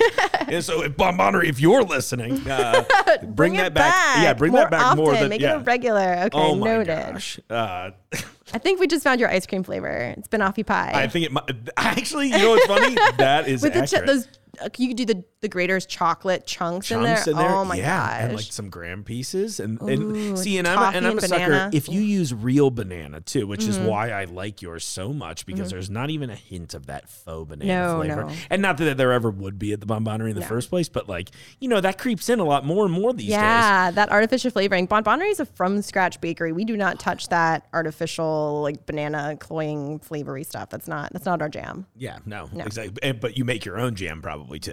We actually don't make our own jam, but we I know this one, okay, so we're not a from scratch jam place. We we partner with this uh this uh small little farm out in Indiana called Dillman Farms and we like make trips up there and they make like the our jam specially for us in like these giant big buckets and then they store it for us and every time we need more jam we're like we're coming for more jam and we have to make like a trip out to Indiana. Yeah. So it's like we don't make our jam from scratch, but we get it from people who do. do. Yeah, no, of course. You sourced it properly. That's right. Well, that kind of makes a little sense too, because I feel like that fits with the brand. It's obviously Mm-hmm. it kind of makes sense. It's something that I appreciate a lot about working at the jungles. There's a lot of if we don't make it in house, we make get it from someone like you all who make it in house. And Yeah, that I mean, we go through so much jam, especially during the holidays. One of our cakes, uh, the bumbleberry torte, has uh, my Christmas cake. Oh my gosh, it's Yeah. so good. It's my got mom's listening to this, like the, the, clapping bumble, her hands the right coming back. First week of December, bumbleberries coming back, but it has uh, red raspberry preserves in it, and we go through buckets and buckets of this. We couldn't possibly make that in house, but Yeah. over the summer we had a strawberry rhubarb scone that was brand new, and we made the jam from for that from scratch, just because like we didn't have a strawberry rhubarb jam Right. yet. So that's so if we don't got it, we'll make it. But That's yeah. really cool. I love that about you all. And, and you know, so you mentioned that the December menu's coming up, and look, I know some bakeries do the thing, but what I like so much about going to the Bonbonerie, in addition to having uh, you know the top 40 available at most times you know what i mean? Like i can get all the bangers. But every time i go in there there is something new. And i'm in there i would say at least every other week on a saturday. Uh, and I, I feel like every time i go in i'm like there's some new treat here that i've either never even heard of. And i'm like yeah i'm trying that today you know? Um, what was the one i grabbed somewhat recently? I guess it was probably not that recent now because i don't know how the time works anymore but that vanilla latte cupcake that you all did over the Mm-hmm. Oh summer wait, the vanilla. Okay, so there was the latte cupcake, which was was new this year, and it was just like a vanilla cake cupcake with an espresso cream in the middle and on top. Then it has an espresso moon glaze, and they um, put a little bit of powdered espresso on top. Oh my gosh, it's something I personally would have never gone for because I lean chocolate, but I was like, ooh, espresso, Oh vanilla, let's try it. It was It's so good. it was one of the best things I've ever tried. I mean, I, I don't know why I was surprised. we we loved it. It's definitely coming back, and we do we do have that same like core group of things that we have all the time. Like there would be a like. I don't even know what would happen if we took the molasses cookies off of our menu. Oh, yeah. I think someone would tr- probably try and burn us down or something. like molasses cookies. And you're like, like Mark, what are you doing here with a torch again? I think there was one time, one since I've been there, that we ran out of molasses cookies, and it really was like the next three people asked for molasses cookies, and they're like, "You are out of molasses." It was, it was truly like we like we, it was like we let. It was like we were house sitting for them and let their dog out and just let their dog go. You're like, it's And fine. He'll come was- back, right? It was like they're, they're, they will be back. Like come back tomorrow. We are Yeah. baking more, but it was just like no, we need those. But the the rotating menu it happens. Um, usually around like the first of, of every month, but we kind of like go like a whole week sort of thing. So if like the first of the month is on like a Thursday, Yeah. we'll start the menu like the Monday of that week. So December's menu actually starts, I think, on the 29th, whatever that like Monday Monday after. Thanksgiving. Yeah, Cool. exactly. And this will be airing if I, and everybody's listening to it, but it'll be airing, I guess, the 17th. So we'll be Okay, ahead of so you got you got so some time. Yeah, so place your Christmas orders now because it's gonna Yeah. it's gonna be bonkers. But the December menu is up, so you can you can look through. it. We've got that bumbleberry torte. Uh, we've got of course our opera cream and our carrot. We've got my one of my favorite things that we make every Christmas. It's the Yule log. I was hoping you'd say that. Oh my god, I love our Yule log. So it's the most delicious chocolate. cake. You said you were a chocolate person. Oh yeah. So and oh my is- gosh. I, I saw that. And it's got oh. cute little mushrooms on it, and I was like, Oh my I love this already. So it's like chocolate cake that's rolled up with chocolate cream and it's covered in this like Belgian chocolate icing and then it's got chocolate shavings. So it's absolutely delicious. It's basically just like the best cake roll ever. And then they make all of these, the decorators make all of these hand spun sugar decorations to put on top and they make a different little scene every single year. So they've had mushrooms in the past. I don't know if they'll have them this year. I don't think they finalized the designs on it. Um, but like last year they had like a little toy deer that went on top with some holly leaves. It was, it's, they're just beautiful and delicious. Yeah. So yeah, it's I- the best. The whole day, I'm just gonna sit here thinking, like smelling. Just a couple of weeks, just a couple of weeks. I can't wait. Uh, you know, I was gonna ask you though, since this is airing pre-Thanksgiving, are if somebody's listening right now, like, oh, I got to order one of these. Do you think it's too late for Thanksgiving action? uh no, the seventeenth. Um no, I don't think so. You probably you could probably call like right now and like and and order something or put something on hold. I would definitely recommend calling now though because it's Thanksgiving and everyone is ordering. Exactly, So, so- the sooner you can place your order, the If better. not, this is prep for Christmas. Ultimately. Yeah, And any other holidays you're celebrating. in yeah, December, exactly. you Place your know? orders soon. So Oh, I'm into it. Yeah. But speaking of Thanksgiving in November, so we do have some specialty stuff for this month for November. So we've got our um we've got a not our so the Yule log is like the Christmas version of it, and we have like a different version for Thanksgiving. It's called the pumpkin roulade. So it's got a pumpkin cake that is rolled up with a spiced cinnamon cream, and then it has caramel buttercream on the outside, caramel drizzle, and then it's got like marzipan pumpkins and sugar leaves. It's so pretty and it is so good. Oh my gosh, that sounds incredible. It is. How have I missed that one? I don't know. I'm actually like a little mad at myself. I, I was gonna bring a piece today for you to try, but they like literally ran out like at the last minute, and they were making them as I was leaving. Like they had they had the cake all spread out, and I was like watching them. I was like, "Is this gonna be done in 15 minutes?" No, it is not. All right, so I brought you something else. Well, I'm so excited. instead. Oh, Okay. I can't wait. Well, well, l- let's move to that. What what's in the what's in the box? All right, so listeners, I brought a signature pink Bonbonerie box. uh, that is filled with lots of pastries for Mark. Because when um, I told him I would be coming for this, I would bring him pastries, and he got very excited. so I, I hope I have delivered. Though I didn't know I you tried were. to a- match, by the way. Is that weird? I, so I don't know, listeners, uh, if you've ever seen Mark, but he's typically wearing like a very vibrant, lively, amazing sweater, and he is currently wearing a highlighter pink, highlighter pink sweater with a bald eagle, eagle flying against a mountainscape. It is beautiful and majestic. You're right. Yeah, Um, I, I bought it at a really gaudy sweatshirt sale. I always love. There's this one guy. This actually it was. I did an episode about it a f- couple weeks ago for the Circleville Pumpkin Show. Mm-hmm. There's always this one dude that has the. I I say the worst, right? But I buy one every year. But it's always something like this. I'm like, yeah, a bald eagle flying in front of a mountains on a bright pink sweatshirt. Yes. Yeah, I probably need Yeah, that. absolutely, absolutely. The He only- doesn't like if I say that they're not great, but, but no, but they are great. That's the thing. Just wear it with pride. Right. Oh, I- that's, just that's like the everything point. else. I'm like, you wear the fun. sweater. The sweater doesn't wear you. Thank you. I appreciate it. this is a beautiful friendship already, oh. Kelly. I'm sorry to Oh. I brought you distract, pastries. but yes. Like that, of course, I'm gonna be like your favorite person. So Yeah, I didn't right. realize you were a huge chocolate person. So I didn't bring a ton of chocolate. I oh apologize. I gosh. was sticking with the season. I'm still so pretty well rounded, both physically speaking and with regards to my all right. treats. So I'm, I'm opening the box right now. Here we go. So all right. So. Oh, All right, now move. I don't know if the, you can hear the paper, but I'm basically arranging everything so that Mark can see all of the beautiful pastries. Okay. Oh my gosh. All right. So we should take a like a picture. Yeah, let me do that. Okay, so we got our picture in. Got our tell picture. me, tell me what I'm looking at today, Kelly. right. Besides uh, my impending doom, delicious doom. All right. So we are going to start with what Mark has informed me is one of his favorites. it is the iced pumpkin cookie. So if you're familiar with our orange blossom cookie at all, it's similar in shape and texture. It's a really soft, fluffy cake-like cookie, but aside from that, it's totally different.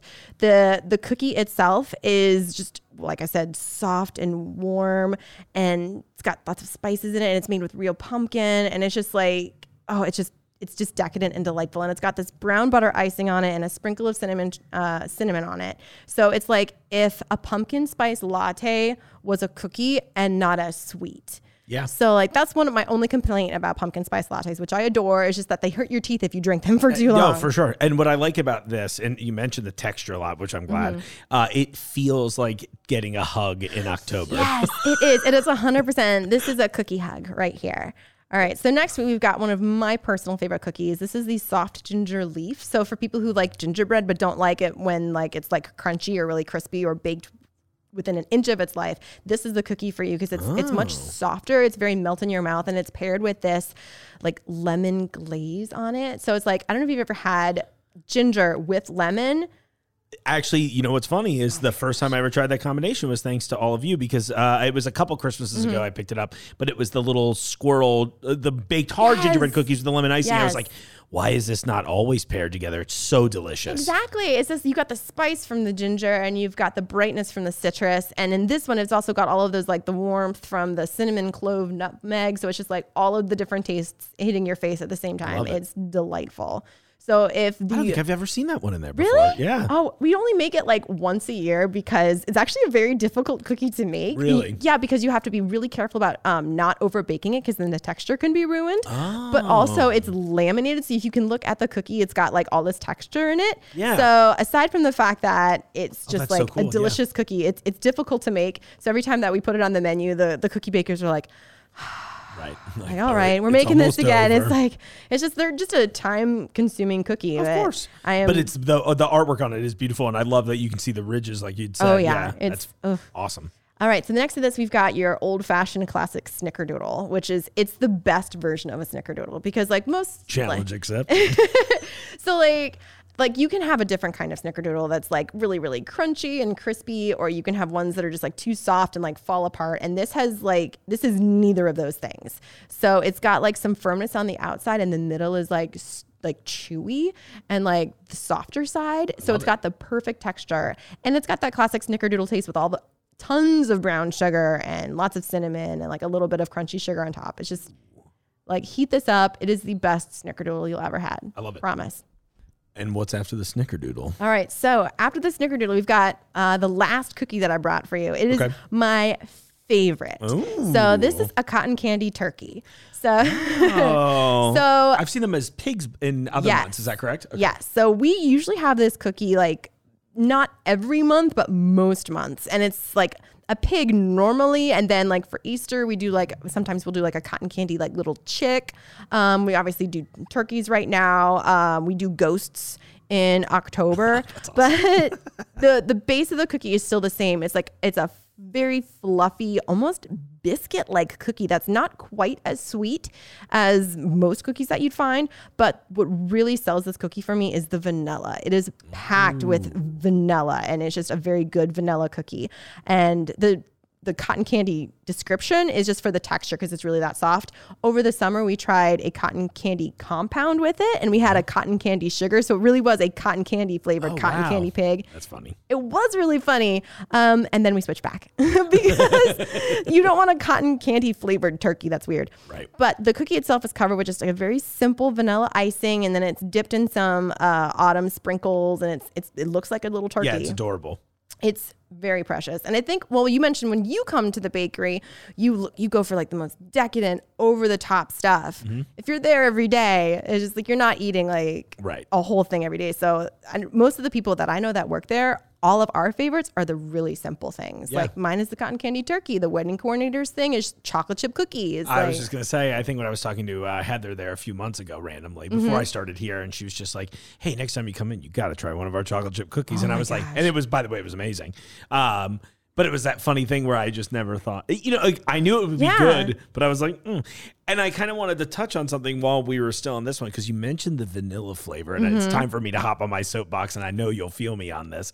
That uh, something I love about the Bonbonerie, and I really thought about this when I tried that vanilla latte Mm-hmm. cupcake uh, earlier this year, where for whatever reason in like the public vernacular, vanilla has become synonymous with quote plain. oh my gosh. And I know I've me. fallen victim to that a few times myself because, you know, I'm like a human and Mm-hmm. uh, we get caught up in groupthink, but that's so inaccurate.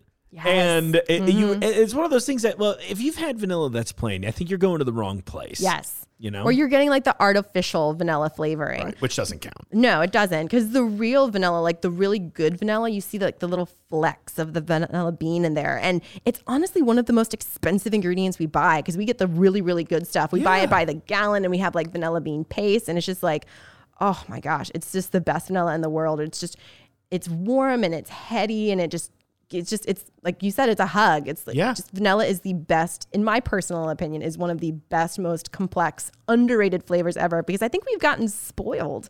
It's just, it's everywhere now. Yeah. And I just feel like vanilla needs more attention. I agree, and I'm glad that you're bringing. And look, eh, you know, it's that thing where you're like, "Oh, sorry, I didn't bring you chocolate." I'm like, "No, expand my horizons." That's what this is all about. There you go. This cookie. Yeah, there you that's gonna do it. I can't wait. All right. what we got? so next? we've got a couple more things. So we're gonna move into As the bars.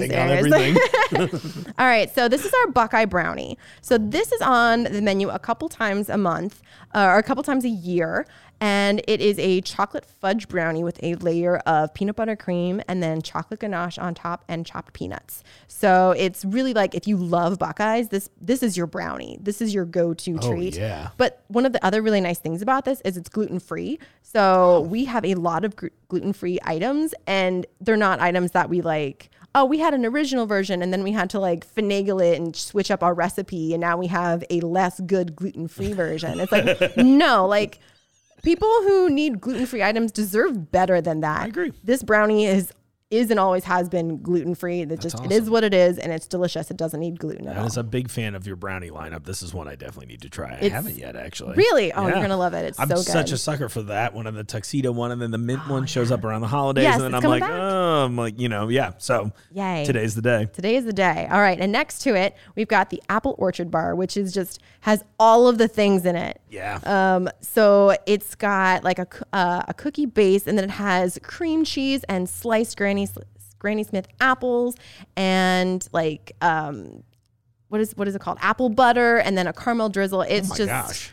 there's just so much happening in this bar, and normally when there are that many different ingredients and you get like a little overwhelmed, you can't taste everything. Not this. It's like everything is meant to be there, and it tastes so good. oh, that sounds like, like walking on an apple orchard. Yeah, exactly. It's it all up. Yeah, this tastes wait. like fall. Yeah. So it's very. This is like a, a very autumnal tradition for us. It's so so good. That's really cool. All right, and last but certainly not least The tangerine moon cake. So curious to try that. I was Re- looking at it on haven't it? Facebook. Ah. I know. I and again, I really so I also really love citrus things. Mm-hmm. So that's one I always think about trying, and then.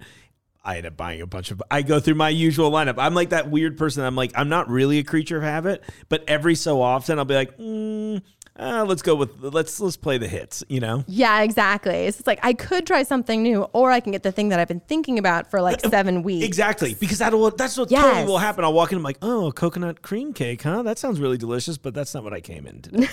yeah, So, exactly. sorry, I'll see you next week. And then next week and it then won't be there. Exactly. It won't be there. I, I literally, you all have capitalized on FOMO. Sorry. But I, I firmly believe in not postponing joy. And if you're at the Bonbonerie, if you see something that you want, get that thing. I like your Get the attitude. thing. That's Thank good. you. I try. Yeah. Okay, let's talk about the tangerine Yes, moon please. cake. Sorry. It is a tradition every single November. This is my birthday cake for several years in a row. So it is made with a vanilla genoise sponge cake. So it's really soft, but it still has like a really good texture to it. It's got some bite. It's not super like fluffy like a chiffon. And then it has a Parisian cream in the middle that is made with citrus, um, orange juice, and fresh lemon orange zest. It's just very, very bright, very light, and it complements the the cake perfectly. And then the outside is like one of my favorite buttercreams that we make. It's a citrus buttercream, and it's just it has the perfect silky texture and it's got that bright citrusness from it and the top is direct, is uh, decorated like this beautiful autumn scene there's marzipan pumpkins and sugar flowers and little branches it's just it's so cute it's Yeah. just the prettiest cake I love it. It looks beautiful. Seriously, that little light orange to it, the little So good.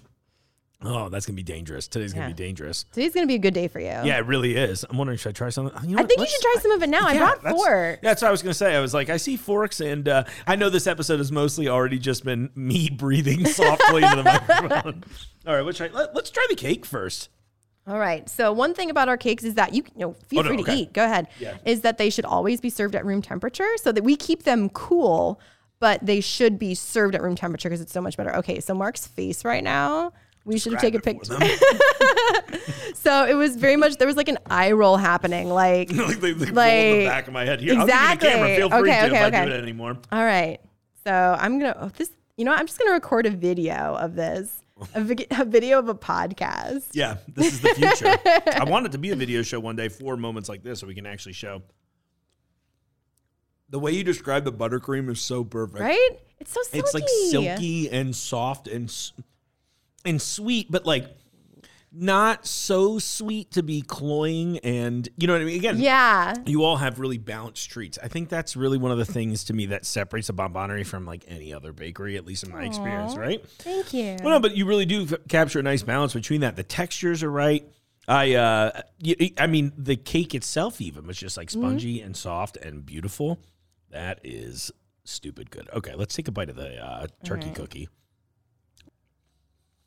Oh yeah, Yeah, Oh, do you yeah. get the vanilla? yes, absolutely. Great vanilla. The texture of the sprinkles, I, it really adds a lot. I oh, that's good. That's like. I feel so weird eating in front of people usually. so you're like, you should feel privileged right now. I normally feel very special. All right, I'm, t- I'm stopping the video now. That's totally fine. okay. Oh, that was awesome. Okay. Um. Oh my gosh. I'm just sitting here like, well, how weird is it if I just eat the entire box? It will not be weird at all. Trust Yeah. me. Also, like I, I mean, I get the stuff every day. Right. Essentially, it's one of those things like I'll be sitting at my desk and I'll be like, "What treat do I want today?" and it's it's exactly like you said, where I'm like, you know what, I could have a fancy cupcake or I could do this, and I always go back to cotton candy turkey or cotton candy pig or whatever shape is happening right, there. Chocolate chip cookie. Ooh, when we have our peanut butter cookies, man, I can talk myself into Oh. thinking that I'm being healthy because there's so much peanut butter in it. I'm like, there's protein. It's gonna fill me up. I'm gonna be fine. Right. Yeah, that's. um, I just I should jump in. I just tried the uh, what was it, the fall leaf? Is that Yeah, what you call the it? soft ginger leaf. That is okay. So I'm a huge gingerbread fan. I think consistently every year around the holidays, I do this whole uh, quest for the best gingerbread, and you all win every year. um, this is. I normally eat like the crispier one, so I, I'm not against the soft one, but I like how the texture of this is. I mean, it is soft. It's like pillowy and Yeah. again, I'm getting a little bit. This is like a winter hug now. You know, this is like a sweater I'm putting on. But uh, you know, I know we mentioned it earlier, but the brightness of the uh, the lemon glaze on here is so it's eight It kinds really comes through. Yeah. It's It's such so a perfect nice. pairing. And if you're sitting there listening to this going, I don't know about that, Mark. Just take a look at me. I know about it, and you can trust me. That's so good. Oh my gosh. This like if someone gave me a box like this as just like a present, like oh like here I work at a bakery and here's like this thing, this would be like they would be my new favorite person in the world. Oh yeah, for so sure. I'm you get a just, lot of really, weird emails from me going forward now. It's like hey Kelly, want to come on the podcast again? No, I didn't set up the microphones. No, I'm not actually recording everything. and also, Like- I'm coming to you. Yeah, that's fine. Also, this is my address. Can you just drop it off on my doorstep? Be like, I thought we were recording a podcast. This That's is promotional stuff, right? This is helping the bakery. Yeah, totally, absolutely. Uh-huh. yeah. Yep. Well, we. I mean, it really would be fun though if we did like a quarterly thing or something like that. I mean, if you want a box of pastries every quarter, like Right. I mean, of course I not. mean, it's like, But, but no, I, I think I, I'm like one of those weird seasonal people that I'm like, oh, a change of things that's exciting to me, and then I get really on board. Okay, before you know, we I know we dove in hard on this, but something that we talked about in person that I wanted to bring up to you before we wrap this. okay. What are some of your favorite uh, treats on the menu that have not come back? Oh my gosh. I think I know one that we both agreed on, Yeah. but I'm, I just want to hear it straight So, um, so I've actually, even though I've been the marketing director for for not super long, only about a year and a half now, I've Mm-hmm. actually been uh, in the Bonbonerie's like circle for over ten years. I started there when I was uh, 19, just working at the counter, so I am intimately familiar with most of the things they've they've made for the past 10 to 15 years. That's awesome. So, um, a couple of things that um, they've made that I loved that haven't come back in a while. Mm-hmm. Um, one was the uh, the white chocolate macadamia nut brownie. Uh, that was a really popular thing when I first started, um, and I th- I think it was just like the fact that like white chocolate is very polarizing. It can Yeah. be like cloying. It can be oversweet. and macadamia nuts are really really expensive. Like so, the brownie itself would be really expensive. Right. Um, but it was just, it was just, the white chocolate was just really, really well balanced with the macadamia nuts, and it was just had the best texture to it. It was absolutely delicious. And I went off to college and I came back and it was off the menu and I hadn't seen it since. So it's just like, I miss that brownie. But I, I don't think it's going to come back anytime soon because there was a reason they took it off the menu is because people weren't buying it. It was too expensive. It, Right. The white chocolate scared them off. But for the record, you shouldn't be scared of white chocolate. Yeah. You should be scared of not having white chocolate. um, so that's that's one thing that I I really really loved. Um, Um, but my absolute favorite thing that we've pretty much ever made is the coffee caramel creme brulee. Yes. and we made it once like three years ago and i remember trying it and just losing my mind over it our creme brulee is is fantastic the texture is right the vanilla is right everything is right in our creme brulee I was laughing. They're like, "Do you want the sugar caramelized?" Um, yes, I was like, yes, absolutely, I Does do." anybody say no to that? And you shouldn't sell to them. No, exactly. well, I mean, it's for people who like maybe will caramelize it at home underneath their like their broiler. So like, I get it, okay, but I'll let so, like, those. yeah, we'll, we'll let it slide. Yeah, like show me your broiler card. Yeah, exactly. I'm sorry. Do you have your own blowtorch at home? but uh, they've it's completely spoiled me for a creme brulee at restaurants because like you go to restaurants and it's like creme brulee eight, ten, twelve dollars, and I'm like, are you kidding? I can get way better creme brulee at the Bonbonerie for four dollars. Like, absolutely not. But we for a while we were like switching up the flavors every now and then and we did a coffee caramel and i remember just thinking it was it was perfect. The coffee was right the caramel was right it was really well balanced it tasted exactly like a caramel latte. Like Yeah. it was amazing. And it just didn't sell because it wasn't vanilla and it was like a darker brown and people were like oh my god this is different. I'm frightened.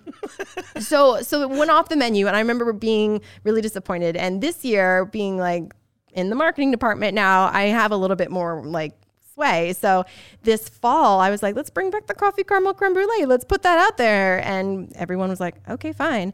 So we put it on the menu and i like hit it really hard on social media. I was like everyone go get this creme brulee. It is the best in the Did world. i'm like real? yeah, it's oh my gosh, I it's it's it's so good, and it still didn't sell the way that I wanted to do. Because people would be like, "Do you have vanilla creme brulee?" And we'd be like, "We've got coffee caramel," and they would say, "No, thank you." that's a I bummer. think I think we should just call it the coffee car- or the caramel latte creme brulee. I, I- feel like I it would just be better. Yeah, and I feel like from a branding perspective, that's Yeah. like a, people are. I don't know why the word coffee might be off-putting, but I think Yeah. you know what it is. I think because coffee inherently, when you just say that, sounds Yeah. bitter. Yeah, I mean, it's like white chocolate. It's polarizing here. That's like, oh, I don't like coffee. But if I had a dollar for every single time I heard someone who works at the bakery say, I don't like coffee, but I love our latte cupcakes, like I, would love- have, I, I would have both. enough to buy a creme brulee at a regular restaurant. Right. that oh, I'm so sad I missed it too because like so that was one of my favorite. That's like one of those like I kept hoping it would just come back, and I kept thinking because of the somewhat irregularity of my visits that I was like, well, maybe I just missed it. Maybe I'll catch it next summer, or but apparently not. So I'm just Mm. No. gonna. Well, here's the thing. I will it. fight for it again. Like I will fight for it. I will continue fighting for you. Caramel latte, creme brulee. I love right, you. work on the name. I will. I'm coming for you, baby. I will do my I'll do my work on the heavy lifting and get people in there too. Okay. I'm so- down. Seriously, if that ends up coming up, just let me know in advance for real. Dear do a whole thing. listeners. yeah, dear listeners, try this incredible thing that we just wasted five minutes telling you about. so good. That's how good it is, though. yeah, it's, it's, that good. It's that good. I'm trying to think if there's anything else that I'm like, this is the best. Oh my gosh, the sunrise scone. I've Um, never tried that one. All right, because it's barely on the menu. Because it's it's again it's one of those things that are different than what we normally do. So people are like, oh, what is this? Right. Um, it's it's our, it's our traditional scone, but it's rolled in all of these seeds, like flax seeds and poppy ah, seeds and Oh, cool. sunflower seeds, and then it has like a little dollop of like citrus icing on top, and it's just an. Ex- it's a scone, so it's still delightful and sweet, but it's got like all this nuttiness to it. There's a lot of breakfast items that we've gone through that we Mm-hmm. don't make regularly, and I'm just like, these are the best in the world. We had a, a we had savory scones, we had a, a a cheddar and black pepper scone that was a it was so good. That sounds incredible. Oh, the texture was amazing. There's so much butter and it was so good. yeah. how could you go wrong? Um, Right, exactly. So like so like that sort of thing. It's like when if we deviate a little bit too much from our normal thing, people won't try it and then it's like, oh, like we can't bring it back because like no one bought it. So if you're at the Bonbonerie and you see something new and different, buy it so we know that you like it. Yeah. So then we don't have conversations about like, oh, the coffee caramel creme brulee is delicious, but no one bought it, so no one likes it. It's like, no, try it and know that I it is know delicious. I was gonna say, I know someone's listening to this going like rubbing their hands together in a positive Ooh, way. thinking about, like, yeah, I'm like, come on, Ooh. supporting the new stuff, and I'll be better about it too. So we'll team Well, up on something. we fun. just spent like all this time saying like, yeah, there's all this cool new stuff, but all I really want is a peanut butter cookie. like, and, and now we're telling everyone else, go buy the weird thing. Well, you know, it's it's, that uh, the, what is it? Uh, just the familiarity. Of course, you're like you said. Uh, you, know, you're not going to walk in every day and be like, "All right, I'd like to start my morning with half of an opera cream torte." You know what I mean? Like, I mean, not not on a. Tuesday. Yeah, exactly. That's like clearly Thursday This is a and beyond. Thursday or Friday sort of breakfast. That's awesome. Well, Kelly, I really appreciate your time today. I had a great time. Is there anything you'd like to make sure that gets out to the audience as we're nearing holiday season? I know we talked about getting your orders in.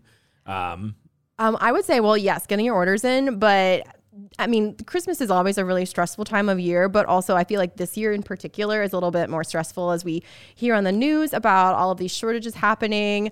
Um, and I think people are a little bit more stressed, a lot a bit more stressed out. So we are just we want to thank people in advance for their their patience and consideration. We're going to be really really busy, um, and we're we're going to be going through people as fast as possible, and we we have the best customers in the world and we're just really really thankful that everyone is so kind and considerate and patient even during the holidays as things get crazy that's awesome. Well, I, I'm glad too. Well, I'll make sure I get my orders in early. Thank you. Be polite, everybody. That's be really- nice to each other Yeah, it's really Ooh, that's easy. It's it's literally part of the time of year. be be nice to the people who are serving you at restaurants Oh, and coffee shops and bakeries.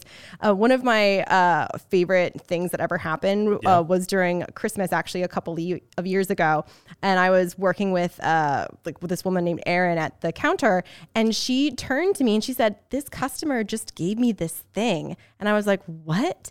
And she held up this tiny little, maybe like two by two inch wooden placard with a little painting of a snowman on it, and I was like that is beautiful. She's like, yeah, he said he painted it himself. And I looked on the side and it had like W. Hillenbrand on it. And I was like, oh, I was like, Will Hillenbrand? This is a Will Hillenbrand original. And she was like, what? And I was like, Will Hillenbrand is like a local uh, illustrator and author who does these beautiful paintings. And he made all of, I guess he made a whole bunch of these little paintings to give to people through the holidays. And she got so one. And I was like, Erin, hold on to this forever.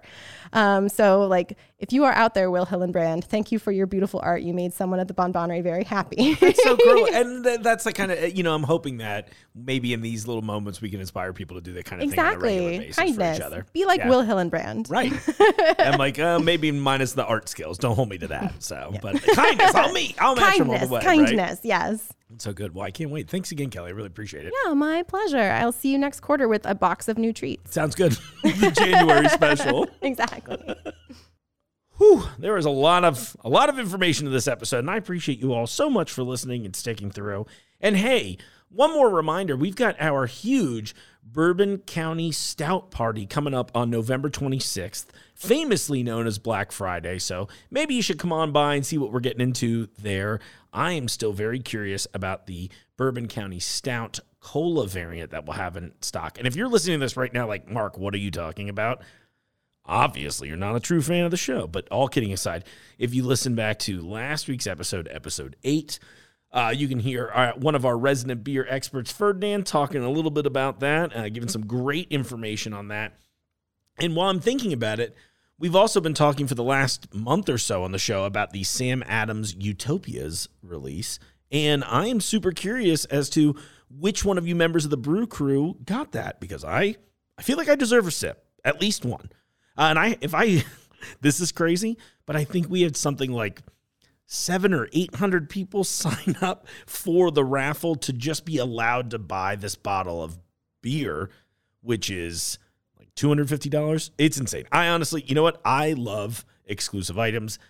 That's what the jungle does here. You know, it's like you can't get that anywhere else in the world. Oh, you know what? I'll throw this a little briefly in here. And at some point, I'll uncover this more deeply with someone who really knows.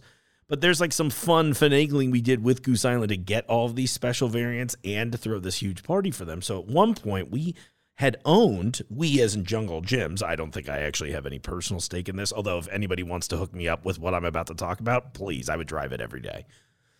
But we owned an L car, like a train car from the L in Chicago, right? Uh, and and I'm not sure if we retrofitted it to be um, custom and, and uh, road safe. What's the word I'm looking for? Street legal. That's the term. Um, but it, it's like a full on vehicle. no joke. Like it's a train car on wheels that drives places. And uh, Goose Island, the creators of the Bourbon County Stout, wanted that back. So we worked out some sort of, I'm going to call it jungle magic. So I don't, you know, spill too many beans here. But to get them the cart. And in turn, we get probably a certain amount of product. We get, I'm sure some of these variants are semi exclusive, at least to us. So I thought that was kind of cool.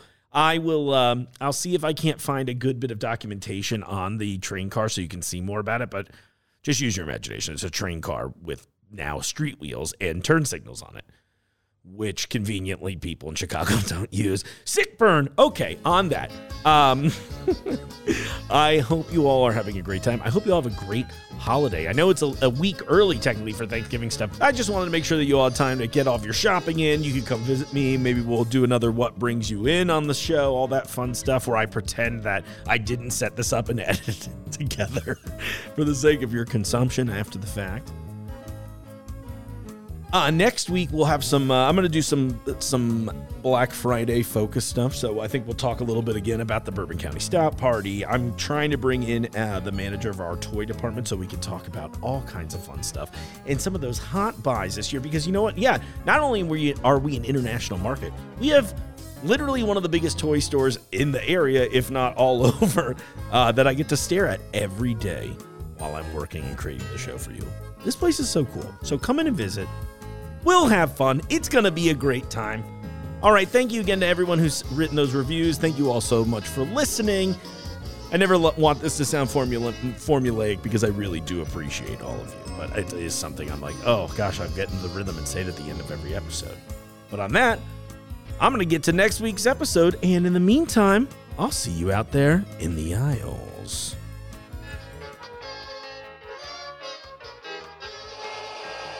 The Jungle Jim's podcast is recorded in the WJJI studio inside Jungle Jim's International Market in Fairfield, Ohio.